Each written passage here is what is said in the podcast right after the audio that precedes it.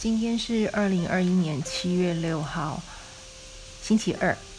今天的灵修主题是：你可以获得完全的平安。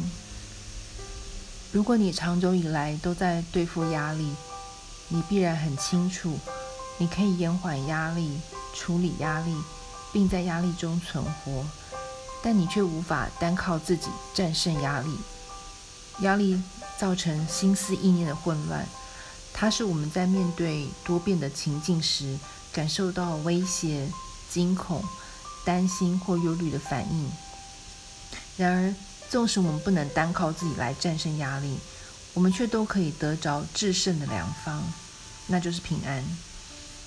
以赛亚书称耶稣为和平之子。耶稣从过去到现在一直都是实现和平的化身。当耶稣还在地上时，他应许他的门徒要将他的平安赐给他们，并在他回到天家时将平安留给我们。离了他，便无平安可言。平安也是圣灵所结的果子之一。由此可见，它的确相当重要。有很多人或事物都号称可以为我们的生活带来平安，像是自我照顾的技巧、有关沉思默想的文章、写日记。以及其他众多选择，这些东西固然在某些方面会有帮助，但真正且完全的平安是无可替代的，只有在上帝那里才找得到。平安在圣经中的字根之一源于 Shalom 这个希伯来文，有完全的意思。这也难怪我们无法靠自己获得平安。我们都是不完全的人，所以我们并不只是在寻找解决压力的方法而已。我们最终是想得着完全的医治。唯有上帝能整合我们破碎的人生，极致完全。这就是上帝的作为和他的本性。好消息还不止于此，不止于此，我们都可以获得上帝的平安。先知以赛亚写道。坚心依赖你的，你必保守他十分平安。若心思意念全然专注上帝，我们就可以得享完全的平安。再回来看压力的定义，我们会发现，原来我们是可以将重点放在上帝身上，而不是放在我们的问题之上。圣灵能帮助我们找到平安，而且耶稣会在我们向他祈求时，将平安赐给我们。因此，即使知道你不能靠自己战胜压力，你却可以寻求能战胜压力的这一位上帝。而且，在这个过程中，你可能还会得着更深的医治呢。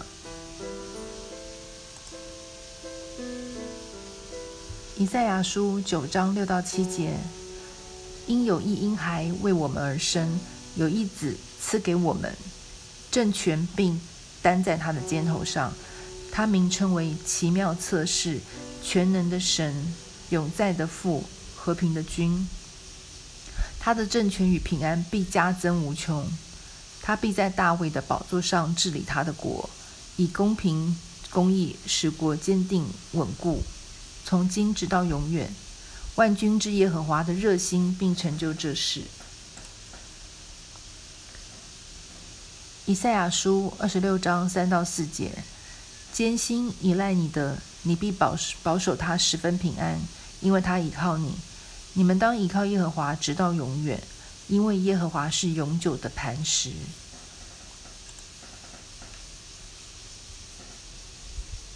约翰福音第十四章二十五到二十七节：我还与与你们同住的时候，已将这些话对你们说了。但保惠师就是父。因我的名所要差来的圣灵，所以保惠师就是圣灵，他要将一切的事指教你们，并且要叫你们想起我对你们所说的一切话。我留下平安给你们，我将我的平安赐给你们。我所赐的不像世人所赐的，你们心里不要忧愁，也不要胆怯。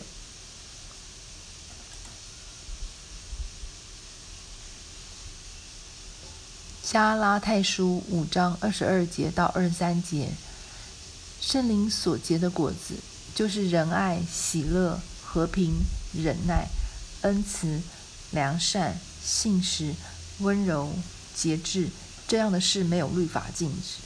真的耶，圣灵所结的果子，我觉得你身上都有耶。但是喜乐以后要多一点，仁爱，圣灵所结的果子就是仁爱、喜乐、和平、忍耐、恩慈、良善、信实、温柔、节制，这些我们两个都有耶。这样的事没有律法禁止。好，这就是今天的灵修内容。希望你今天一切都好，一切都平安。上帝保守你每分每秒，不管是出去采访，还是在在家里做片子、剪新闻。嗯，上帝爱你，我也爱你。